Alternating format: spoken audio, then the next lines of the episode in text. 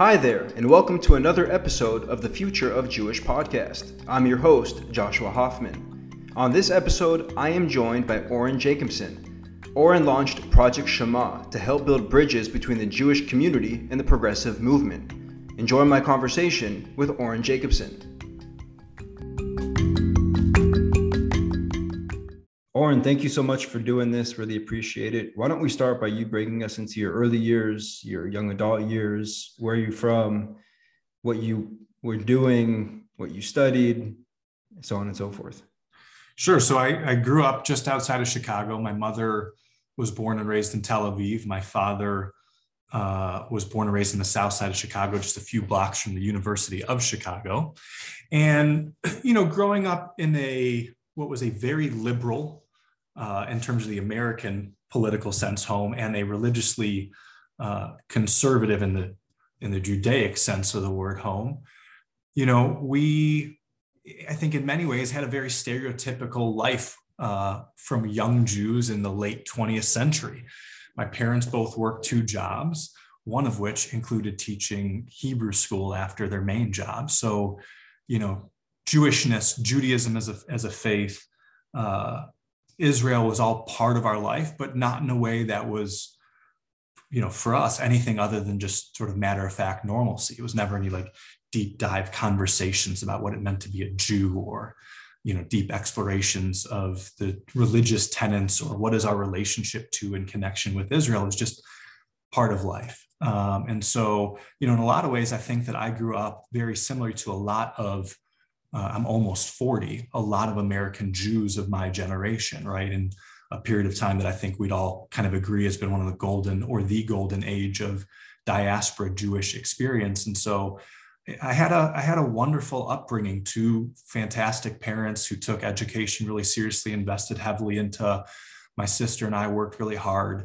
Uh, you know, my mother, as an immigrant, has worked uh, for herself her entire life here in America and has sort of lived the American dream in a lot of ways. And my dad was a teacher who um, did a lot of really amazing things, including setting up programs that brought kids from more, you know, privileged areas into places that were systemically disinvested and and try to bridge the divides across our cities, across our city in particular in Chicago and um, so I had a lot of great experiences. You know, my uh, my formative years, sort of post college, I would say for a decade uh, after college, was really just someone searching, and in many ways went away from home, both literally and figuratively, moved away from home literally, and I think in a lot of ways moved away from Jewishness and sort of like the core of my family. Uh, in search of in search of the world and when i was 28 uh, my grandfather passed away. He was living in Tel Aviv at the time, and I had never really heard his life story.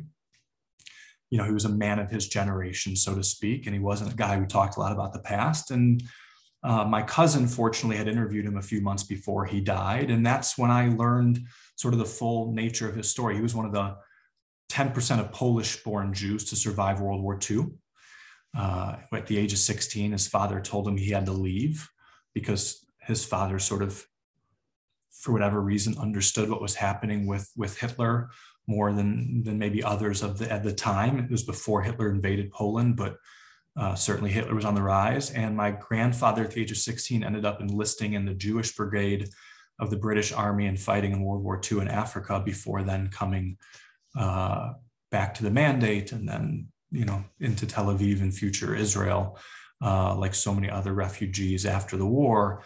And so, you know, when you're um, when you sort of come to terms with the reality of his life as a 16 year old and going through World War II and then the founding of Israel and all of the like intensity of that, and then you sort of compare it to your own life and sort of how, you know, frankly easy things were, all the choices that I had, all the options and opportunities at 28 years old, when I found out the truth of his life story, um, my life changed in a lot of ways. And I went from what I would say was pursuing a pretty self centered, egocentric, selfish life, disconnected from my upbringing, my past, our collective past, to one that started to ask the questions about what were my obligations to us as Jews, to him personally, to uh, to the Jews who never survived, to the Jews who never existed.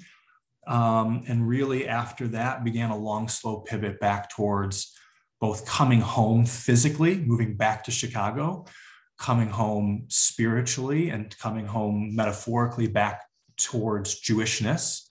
And for me, my Jewishness has never really been sort of deeply uh, ingrained in the question of religion and in the practice of Judaism. It's much more, it's been about the cultural connection to the people and the history uh, and all that we've been through, and, and also all that we, I think, contribute to society. And so I literally moved home a couple years later and began a journey that's been heavily focused on what I would call civic engagement, both inside and outside the Jewish community, actually, most of it outside of the Jewish community and a little bit inside. Um, and that sort of, you know, in a very quick nutshell, gets me to here. I wear a kippah in public, but it's not because I'm particularly religious. We can get into that if you want to, but um, that's how sort of far, both metaphorically, I went away from home and then literally came back home. That's amazing. Uh, so there's a lot there I want to unpack. Sure. First thing I want to ask you, it's it's quite, you know, for somebody myself living in Israel almost for 10 years now, being originally from the States, of course, you know, having a Israeli and an American parent, mm. uh, like what was that like growing up? What were their parenting styles? Like, mm. how did they talk about being Jewish and Judaism? Like, can you break that down for us? It's super interesting for me. So, you know, there's the the running joke, if you know, you know, obviously you know Israelis well, right? Like Israelis argue, right? But the argument is not uh, personal. It's not intended to be um, uh, an attack on your character. It's just sort of the nature of the culture, right? Like there's this Middle Eastern culture that like the debate is more fiery and intense in its natural form without it being hostile or rude. And so in Americans, like it, that type of thing feels hostile, right? If someone's like raising their voice and elevating. And so my mom is much more of the Israeli and my dad is much more the American in that context. So, you know, like I always, I jokingly would talk about the fact that like, you know, like my mom was just much more sort of aggressive in her parenting style and much more direct. And my dad was much more um, like soft and emotive, emotive and nurturing. Not to say my mom wasn't nurturing, it's just to say that because uh, my mom like constantly showed me love. It's just to say that my mom was much more direct and my dad was much more indirect in the way that like he parented and she parented me. But in, as, as far as the, the what we talked about vis-a-vis Jewishness, Judaism, Israel, as I mentioned before, it was really just like a matter of fact. It wasn't really like a long exploration to the point being like we we spent summers and winter breaks in Israel literally every year growing up for about the first 13 years of my life until maybe sports took over the opportunity to always travel. And so, you know, it was just, it was just de facto, if that makes any sense. Like, I don't have any memory of a conversation about like, what does being Jewish mean? Or why do we celebrate Hanukkah and not Christmas? Or, you know, like, why are we going to Israel and my friends are going to like Disney World or wherever else they were going, or Mexico or something like that? It was just, it was part of it. It was not really like uh, an, an in depth conversation. You know, I do remember um, you know, the first time we went to Yad Vashem as being like a very formative moment in my life in them trying to explain to me the fact that we are Jews and what that has meant throughout the world. But I think in a lot of ways, they didn't want to focus on sort of the negative aspects and just wanted us to experience what it meant to be to be Jews in sort of a celebratory way. And so um, it was more de facto than it was in, in you know a deep random ex or a deep intentional exploration. Like, what's the one thing that you thought about Israel growing up that you no longer believe to be true today? So I think the, so. This is this is um, spending a lot of time in Israel as a kid.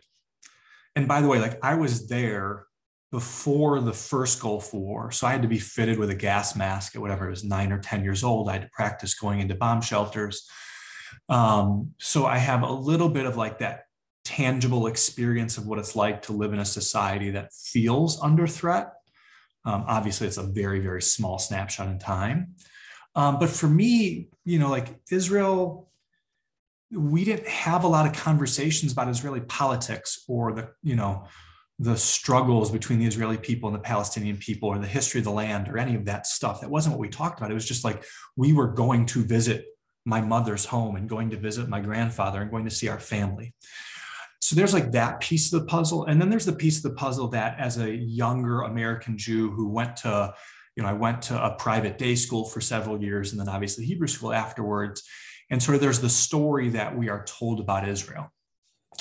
And so I think that um, the where I am now is sort of recognizing that there's a very big difference between sort of like the mythic stories we tell ourselves about the founding of any nation, America included, and the hard reality of the founding and uh, evolution of those nations. And so I don't want to pretend that I'm an expert on Israel or on um, what it's like to be inside of Israel proper, let alone the way the dynamics play out. And I also think it's really important to say that like Israel is a lot more than the conflict between the Israeli, the Israelis and the Palestinians, right? There is a beautiful, thriving, innovative country that is full of a diverse group of people trying to live and and and deal with the normal problems of life and and thrive in ways that many in our community haven't been able to in much of our history.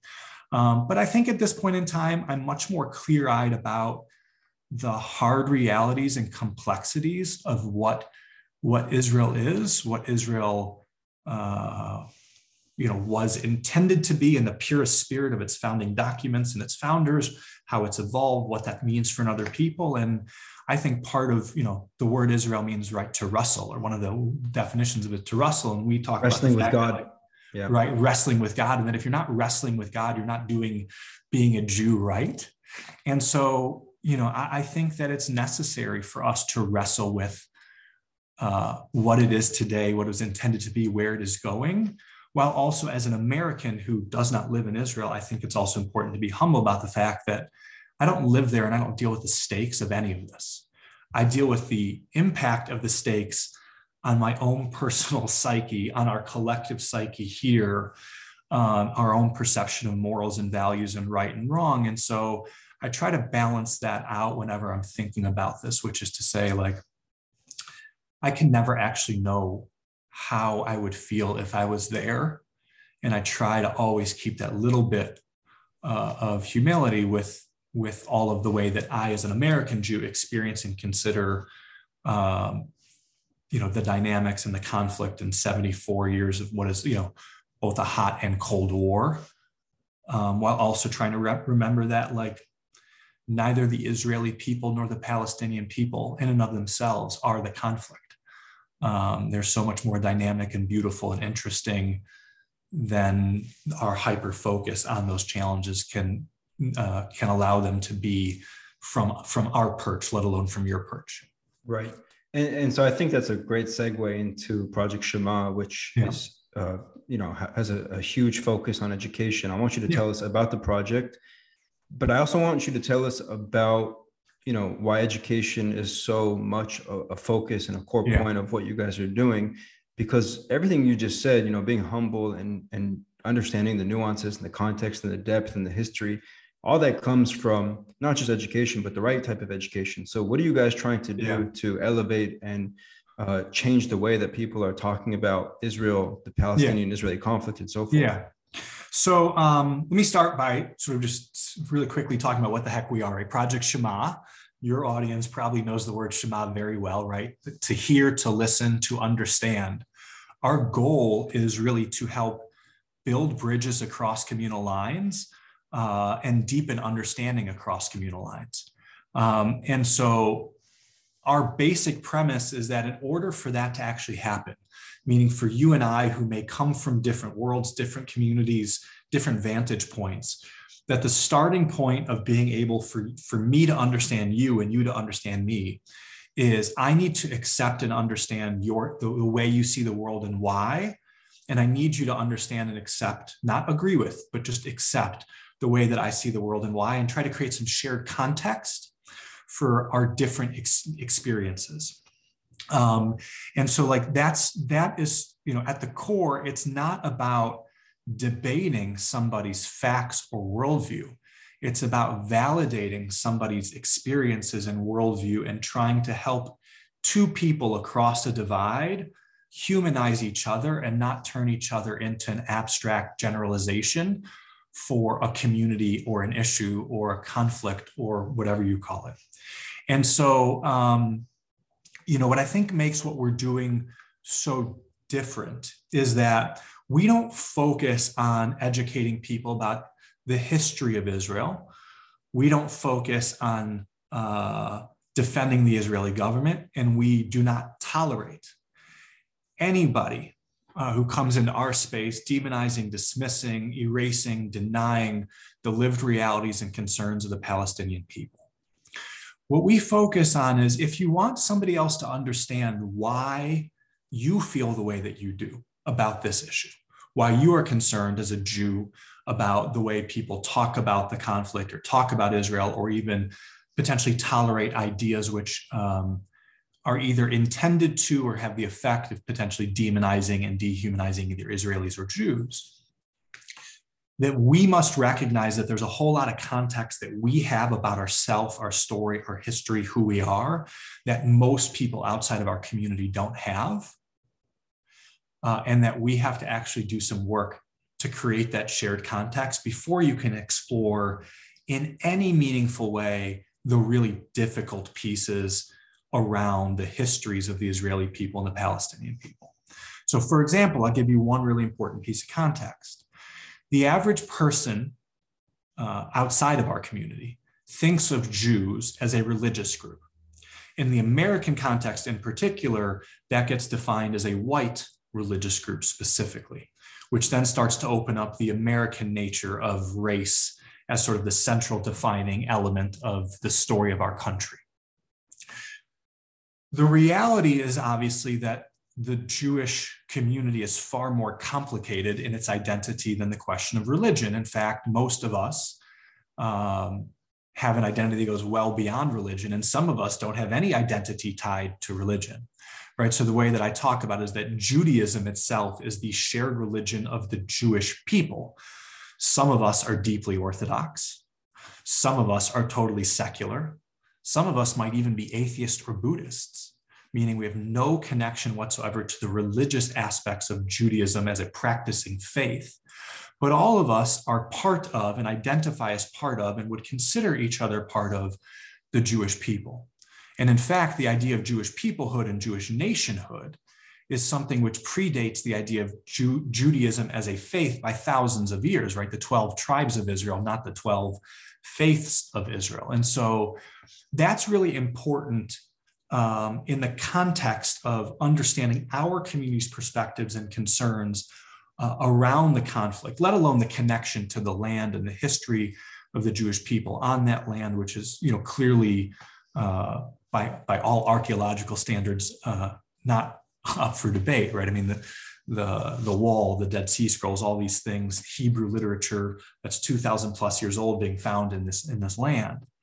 Um, but without that context, peoplehood versus religion, you get into the next problem, which is that if you think Jews are a religious group, you inherently think anti-Semitism is a religious bigotry, which means that if anti Semitism uh, is part of the conversation vis a vis Israel, you're only looking for Judaism as the marker, which is almost never part of the conversation. And so we may see what we would define as anti Jewish ideas inside of discourse around Israel or the conflict, but most other people don't. And so then our you know our emotions our blood our fears raise and that leads for a very uh, unlikely situation where there can be anything productive that happens.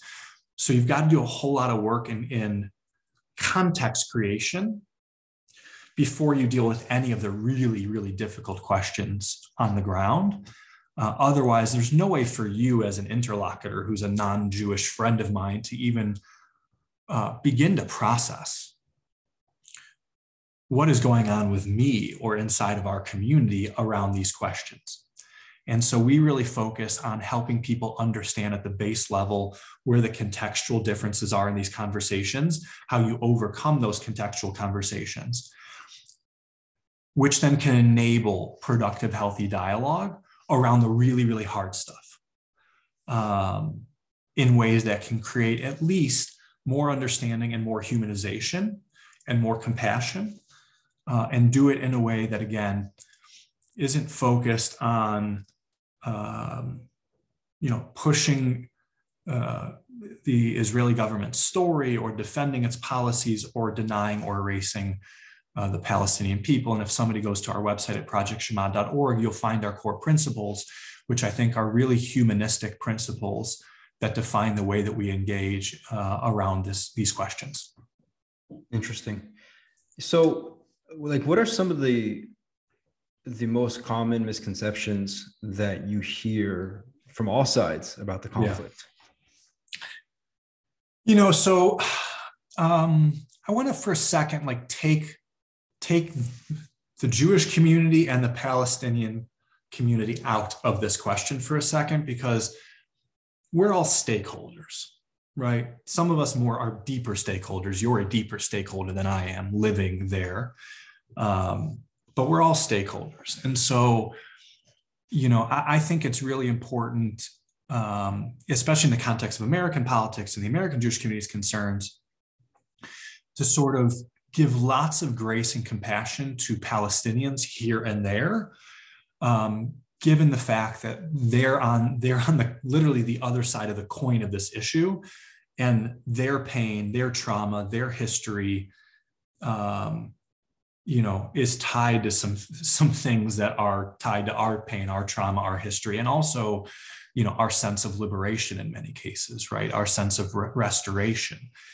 Um, i think then taking those two groups off the table for a second and talking about everybody else who are again witnesses as opposed to stakeholders right?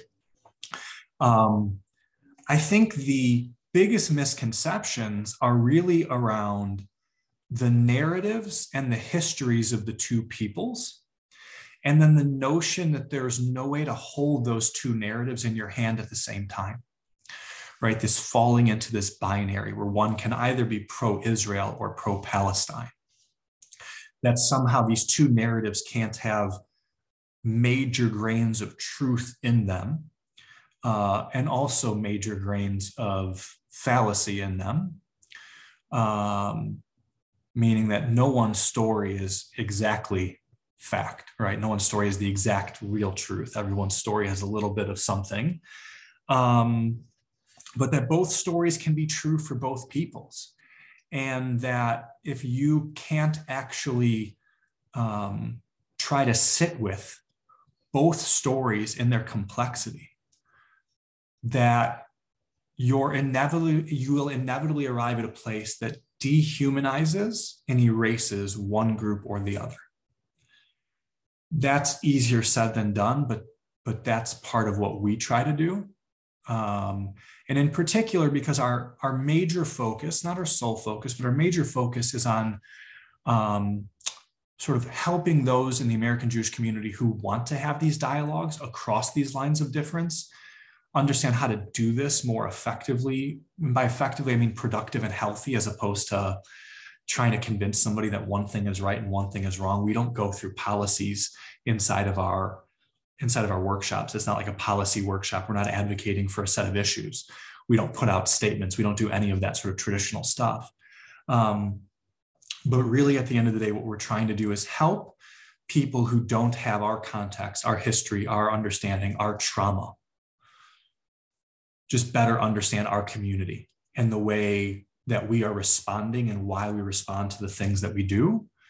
Um, yes, our connection to the land, yes, our history, uh, and how central Israel has been, Zion, Jerusalem has been, the biblical land has been to uh, you know the Jewish people's modern story, um, but also sort of the history of of violence and not just the Holocaust. In fact, we minimize the conversation around the Holocaust inside of our spaces to explore 2,000 years of Jewish history and what that does to our collective psyche, right? The language that often gets used is intergenerational trauma and the way that that trauma uh, informs so much of how our community, America, responds, how the Israeli people respond, um, as well as how the Palestinian people respond.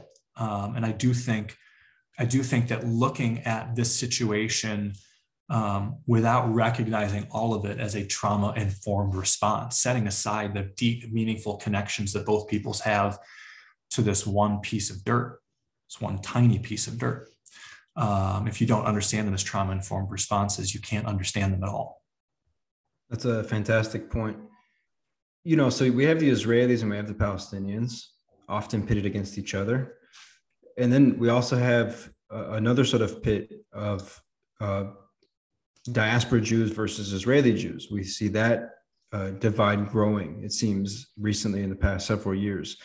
You know, once upon a time, Israel was seen as the so called sexy, shiny object in the Jewish mm-hmm. world. And now uh, a lot of Jews around the world are not really, um, I don't like to use the word supportive of Israel, but they're not either engaged, they're indifferent, or they're outspoken against um, yeah. you know the israel that that a lot of us know and love. Right. How you know so so the israeli palestinian thing is one thing but then the israeli jew versus diaspora jew thing yeah. is is another. How do we uh, yeah. do better work in, in that sphere as well to ultimately get to a place where i think we all want to go? Yeah. Yeah so look number one i think in many ways we don't actually know each other anymore. We have a stand-in in our heads of what israel is and and who the Israelis are, and Israelis may have a stand in, in their heads of what America is and what and who American Jews are. And by the way, I would say that the recent histories of both countries have probably shaken the foundation of that understanding. Um, and so that only adds to the to the mix. I, I will speak only from my perspective as an American Jew, speaking as one American Jew, which is to say, um, I do feel an obligation as a Jew um, in what what I think are religious tenets, our cultural values, um, and what I want for uh, for Israel, which is to be a light up, upon nations, uh, to live up to the fullest extent of its own aspirations on its founding documents, um, to call out and to speak clearly to my family about what I'm meaning us collectively as Jews about where I see us veering off the path based on my perspective. At the same time, I also think it's really important to be humble about the fact that, like, that's easier said than done from this perch here in the safety, you know, of America than it is sitting inside of Israel proper, especially given what the last 74 years have been from 1948 forward and what life has been like there, to say nothing of what the decade beforehand was, to say nothing of the centuries beforehand in this territory, in this area. And so, um, you know, I, I do think it's important for all of us to sort of speak clearly. And I know that if you want to hear people criticize Israel aggressively, the best thing to do is to go sit at a cafe in Israel uh, but I think all of us should speak clearly in uh, as a family in trying to guide our family in the right direction. And I also think that people like me in particular have to have at least a small degree of humility in those criticisms to recognize that uh, if I were 39 years old living in living my whole life in Tel Aviv or Hebron or Haifa or you know somewhere else, I might have a slightly different perspective, and I might also have the exact same perspective. I know that there are plenty of Jews in Israel whose perspective is probably pretty similar to mine as a you know sort of progressive American uh, Jew critiquing policy decisions. So um, I, I, do think that there is a need for us to re-engage with who we really are uh, and get to know each other again as who we really are and try to do that in a way that is not about judging the other but about just trying to understand how and why we arrived where we have arrived. Um, we need more of that and as a family as a, as a community and i say that even inside of the american jewish community i think the american jewish community has has um, pushed people out of our tent because they don't have the right party line on Israel, who are still Jews, whose voices still matter, even if their voices are not representative of our global or American Jewish community. Um, and, and I think that when you close down those walls, you actually harm yourself. And, and I'd like to see that change moving forward. Well said, my friend. Oren, thank you so much for doing this. It's been a pleasure. Thank you for having me.